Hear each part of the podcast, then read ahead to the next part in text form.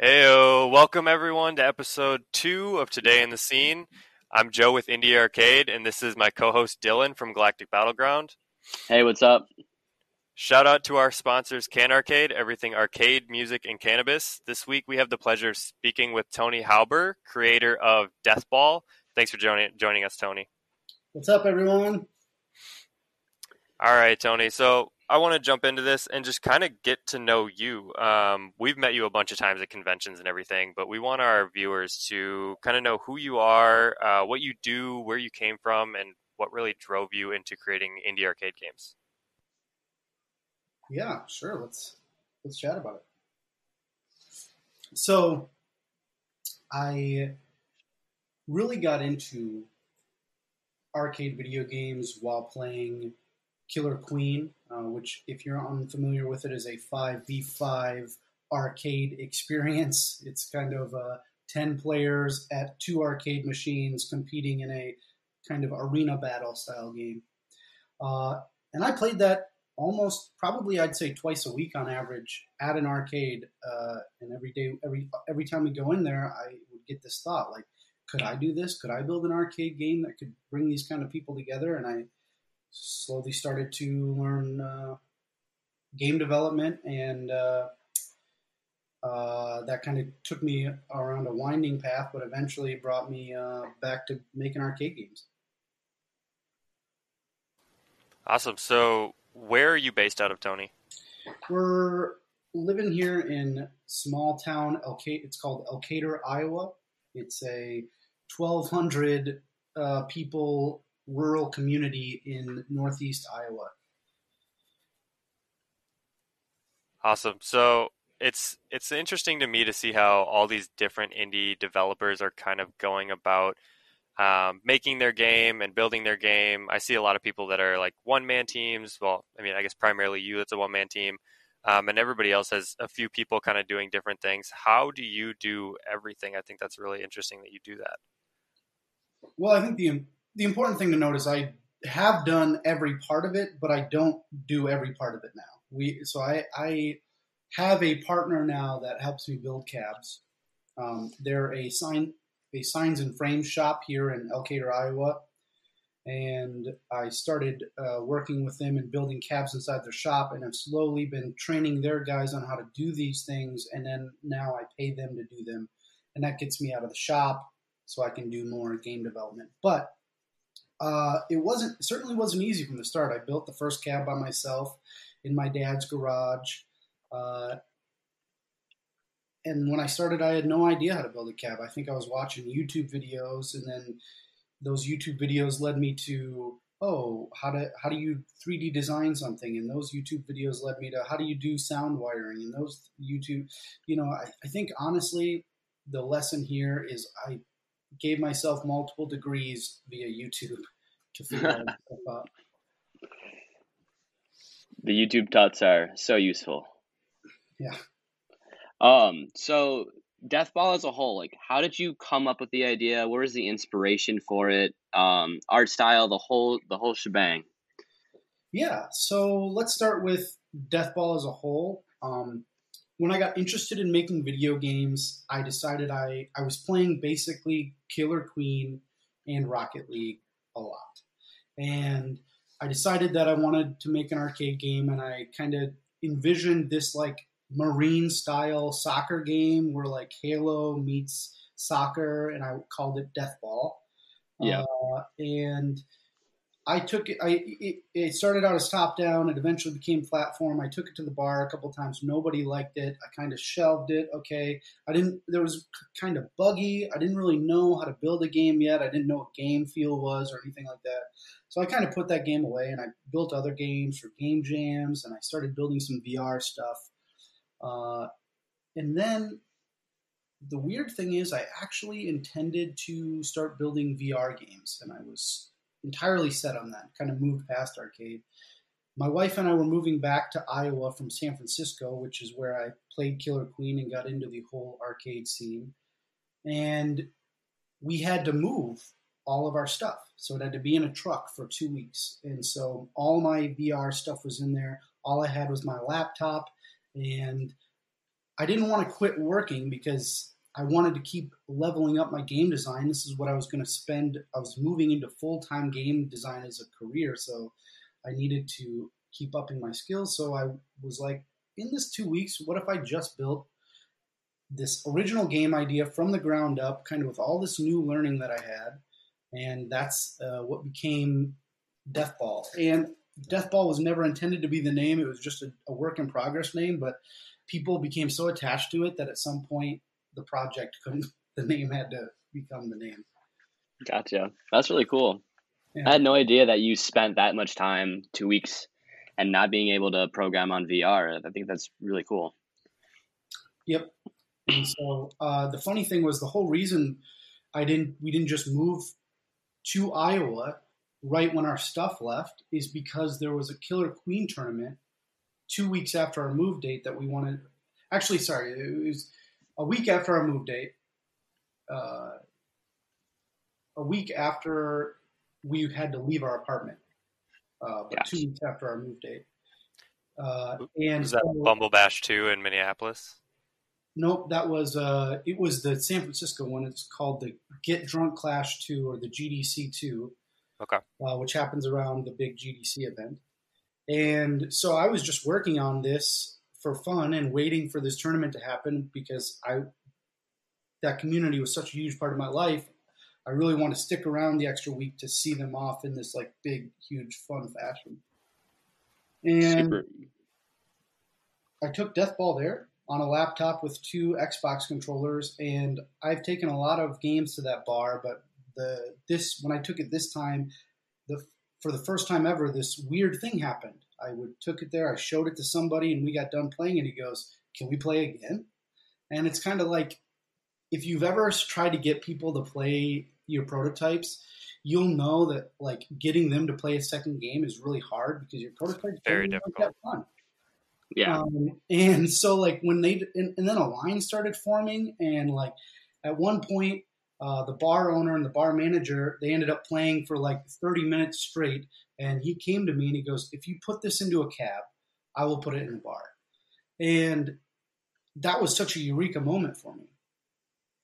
I had never intended to build. I had talked to him about building arcade cabs, but I had never intended this to be one of them. I was just building this for fun in this like one week period where I had no nothing else to work on.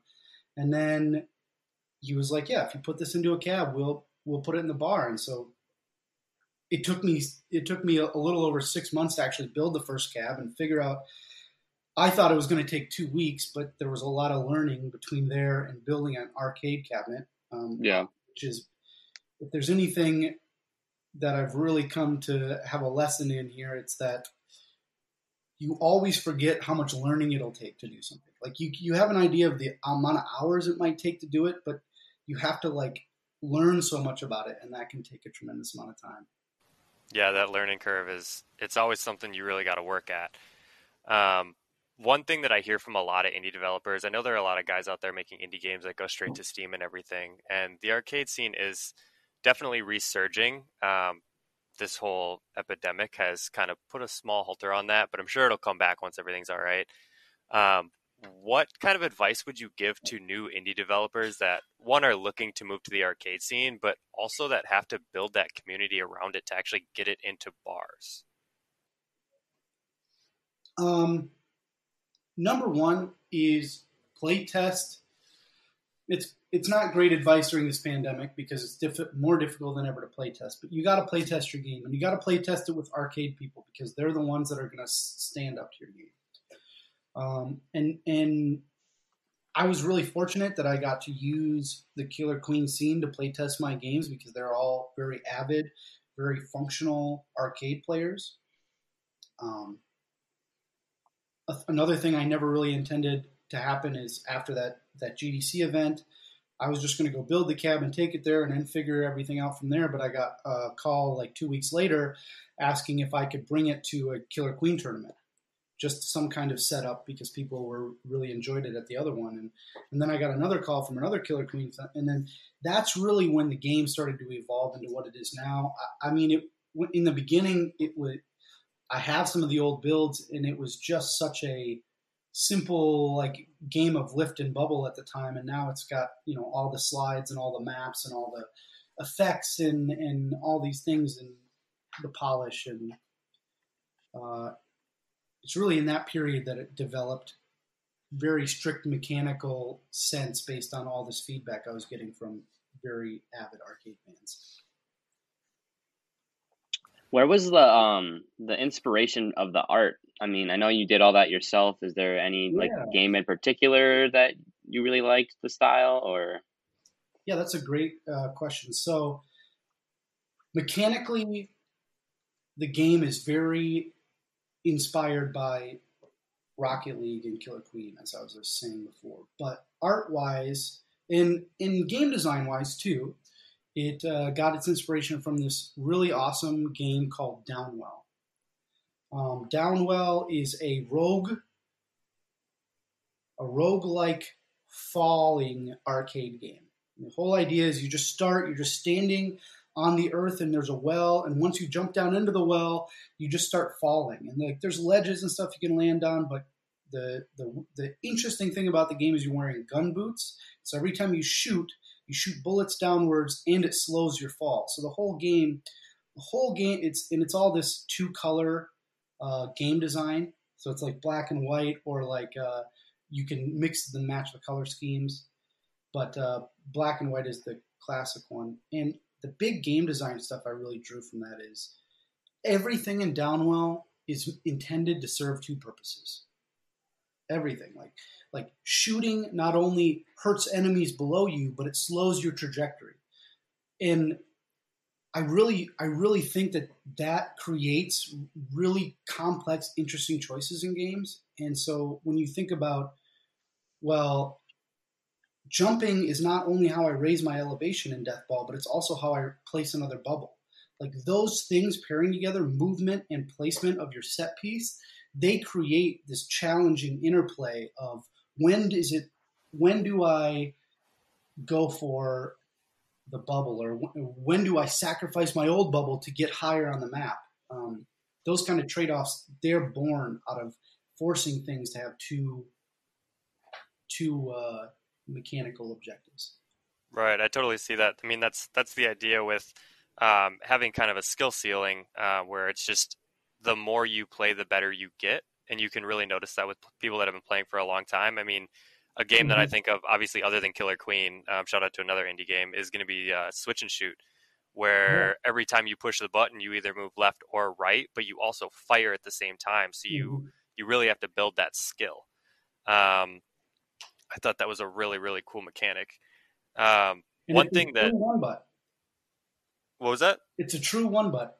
Yeah, yeah, it's all you do. It's one button, but it Yeah. controls the entire game, and it's incredibly difficult. Like Yeah. I am not at all good at it, but it's a ton of fun.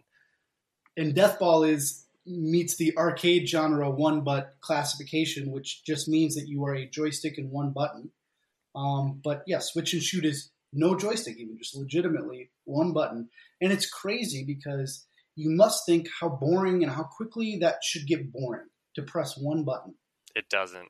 uh, but it just doesn't because it it functions as these two things and the game design also uh, in that game goes on to implement that you know things have multi features there like getting a getting a power up in that game gives you more bullets but progresses you closer to the finish of the Right. so like I- I just think that game also it has a lot of really great design in it. Oh yeah, and the boss battle and like the Yeah. little tentacles and stuff and the the power up mechanic. It's all in all just a great game and never gets old for some reason. Yeah, thinking about all these other indie games has kind of got me on the track of uh, conventions. Now we've missed a lot of conventions this year, which is really unfortunate. I miss seeing all the people that are out at conventions. But what are some of the most memorable conventions that you've been to, and who have you met there? Man, okay, so I think number one most memorable uh, conference has to be the first GDC that I went to, or sorry, the first Midwest Gaming Classic that I went to. It's where I met That's- you guys. That's what I was thinking too. Yeah. Uh, it's where I met the Cosmotrons dudes, uh, and it was Switch just and like shoot. and switch and shoot. Yeah, yeah, you're right. He was there too, uh, Dan. And it's just like I remember we were so inspired by this idea that together we were all trying to like make this new arcade thing that was to be fair, the Killer Queen guys really came and, and they blazed the trail for Yeah, they kicked the door down for all of us. people. And they really like opened up a trail for us. But like it felt cool to be walking this trail with you guys and finding out that other people are trying to do this too. And uh, I would say then the next, my next favorite one was probably uh, the latest Bumble Bash in Chattanooga. I don't know. I just had such a tremendously fun amount of time at that. So much fun. Chattanooga is amazing. The event space was very cool. There were so many Killer Queen cabinets everywhere, and everybody was just so tremendously nice and open and accepting and welcoming. And and I got to meet the Armed and Gelatinous guys, who turned out to be really cool guys too. So you know, Right. just We just talked to them last week. Yeah, shout out to Rob and Spooky. Yep. Yeah. So yeah, so uh, those are probably my two favorites. Uh, I didn't I didn't mind last year's Midwest Gaming Classic either. That was a lot of fun. Uh, I got to meet uh, Brian and Chris there, who are so, uh, Chris runs a bunch of arcades in uh, the Basically out on the East Coast. yeah, he's on the East Coast, like tri-state area, East Coast, uh, Pennsylvania, I think, and, and around there. Uh, Yeah. West Virginia. And then he has a tech that he brought named Brian, and Brian's a really cool guy too. And just honestly, like there is, I sell cabs at these things, but that almost rarely fa- filters into whether it's a good con for me or not. I, it, it generally comes down to the networking, and so I think the ones that I've been able to network and make the longest relationships that are more pertinent to what I'm trying to do, those have stuck with me the most. Okay. Um, so for people on there, how can we get a hold of you? Like, what's your Instagram handle? Like, where can we find you? Instagram, I think everything is Deathball Arcade. So Instagram, Twitter, Facebook, uh, YouTube is not. I think YouTube's still under my personal account, but Yep, it's still under your name. there's very little up on YouTube. I haven't really done any real big YouTube push. Um, but if you want to find the website, if you want to order, it's deathball.cab, deathball.cab. Uh, and if you want to email me, you can reach out at tony at deathball.cab. All right. Um, Awesome. so I have a question. Uh, what is the like, and if you could list top five games you've ever played? Down to the mechanics. I know this is a hard question, but Anything. This is broad. Anything. Anything. I, I mean, I, I honest, well, it's a Tough question. Take your time. it's a tough question because there are many factors here and you kind of you said one you know you, you describe things that as a game designer good games as like a nostalgia thing like just games that like really shaped me you know like th- that's Yeah. different five games Let's let's go that route. Let's go the nostalgia route. okay What games kind of inspired you as a gamer? Uh goldeneye was a Okay. huge part 64. Yep. Uh, 64. So I think my favorite platform was probably SNES, but 64 is where like I really started to play a lot of video games. I think. Uh, I I, I mean I think that. Oh man, it's when 3D came in, like Star Fox and like Mario. The- 64. what was it, mean, uh, uh, Super- Mario. Mhm. Nope, it wasn't Super. It was Mario. Mario 64. 64. Mario 64 is just it is one of those that is truly impactful to me as a person, uh, but also as a game designer. And there's a really great video about this, and it kind of alludes to what I was saying, like the multi-purpose thing from before. Uh, it's it's about Mario's jump, and it's by this game design YouTube maker called Mark Brown, and he makes this point in it that I th- that has stuck with me so much, and it's if you take Mario in Mario World and you use the joystick, the Z button, and the A button, so four inputs on the joystick and two inputs on those two buttons, so a total of six inputs. There's like 22 different jumps you can make. based on context and button combination. There is the single jump, the double jump, the triple jump, the backflip, the long jump, the ground pound, the side jump, the uh, I, I, I don't even know if I, I, I don't even know if I the running jump the there's like all these Right. the, the slide jump all these different Just so many functionalities for Yeah. one motion. yeah and and so all that talks about is uh, verb composition and how that's more interesting than like dictative controls. And what i mean by that is i like that mario what i'm trying to do is compose this very this set of moves in a way that's really fun and interesting. Uh, and that's where the combos come from as opposed to like a fighting game where the the moves are like recipes and they come by just like putting the recipes next to each other. And there's absolutely composition there that's important. But it's just like because the moves are so these like little devi- defined combos of button presses themselves. They're so situational too. yeah. It, it's really my main thing with death ball is i want it to be more like super mario in where you're composing moves based on a set of small move sets so in death ball there is the lift the slide jump and the bubble and the hard bubble and you essentially can com- compose them in any ways that you want because they compose really well together um, and like some people have like this thing they'll do where they'll slide under the ball and then they'll down bubble to kick the ball backwards. And that's like not a move I ever intended to make. It's just I made these mechanics that are really fun and simple to use and really give you a clear sense of how they work in the world. And then people can compose these combos that are really impressive. So it sounds like we're looking at GoldenEye and Mario 64. What are your other three? Star Fox 64. Okay. I probably should move away from 64 now just to give us some. It was know such a good what? console, though. It had such a good game. Yeah, I'm actually yeah actually. I gotta I gotta throw Ocarina and time of time in there too. Yep. Um, Can't forget about a Zelda game. yeah, I mean all the Zelda games. I can't. That's hard for me to even pick them. They're so they're just like they've never let me down. Even two, which lets a lot of people down, I still had fun playing. I don't think it lets people down either. I think it's just more a different. It's like a different genre of game, really. Yeah. But uh, okay, I think we're up to like four now. I gotta come, four, yeah. I gotta come up with at least one more. I'm, you know what? I'm gonna. I'm. I'm trying to. I'm hesitating to name any novel or, or modern games, but Rocket League is important to me. I think like mechanically, it's really sound. I played it for probably like three years, like at least two or three times a week.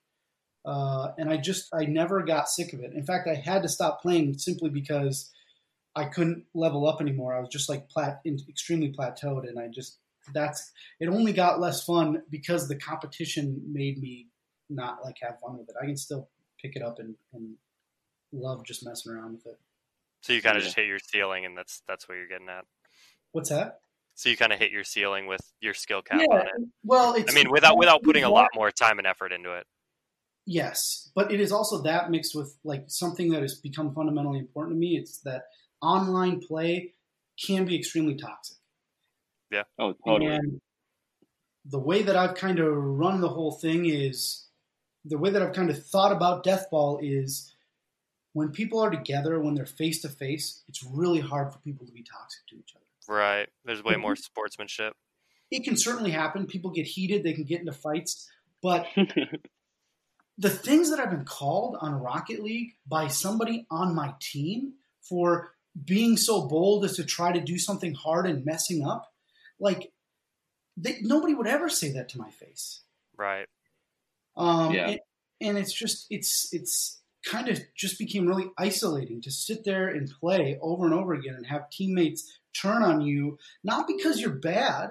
I don't even think I was playing bad. I just made a mistake and they're tilted. You know, they're they've lost three games in a row, and then my mistake was just the point of which they were unable to hold back their toxicity anymore. And it's just, I kind of got over that whole experience. Well, that's what we're trying to do with bringing all these arcade games back. Is we want that face-to-face interaction and actually building a relationship with the people you're playing against. It's it's hard to have that toxic environment when you're right there with the people, and that's that's what I love about conventions. Yeah, I mean, I, I just like I have the same problem whenever I'm playing games too. Like the most toxic games play are FPSs. You just you get the keyboard warriors talking crap, a 12 year old that whomps you, just doesn't feel good. Whereas in like going to an arcade, you can just have fun and don't care if you win or lose, but still have that competitiveness. Yeah. Completely different atmosphere. Well, I'm going to wrap this one up here. Uh, Tony, can you give them those social medias again, really quick? Yep, we're on Facebook.com slash DeathballArcade, Instagram.com slash DeathballArcade, Twitter.com slash DeathballArcade. You can find us, our website for ordering, deathball.cab, deathball.cab. And you can uh, personally email me. I'm always happy to chat with people. Uh, Tony at deathball.cab. Awesome. Thanks for coming on, Tony. Yeah. Um, and this will be up pretty soon here, so you guys can check it out. Go check out his social medias. Uh, follow us on Indie Arcade, and we will see you next week. Yeah. Adios. Take care, y'all. See ya. Take care.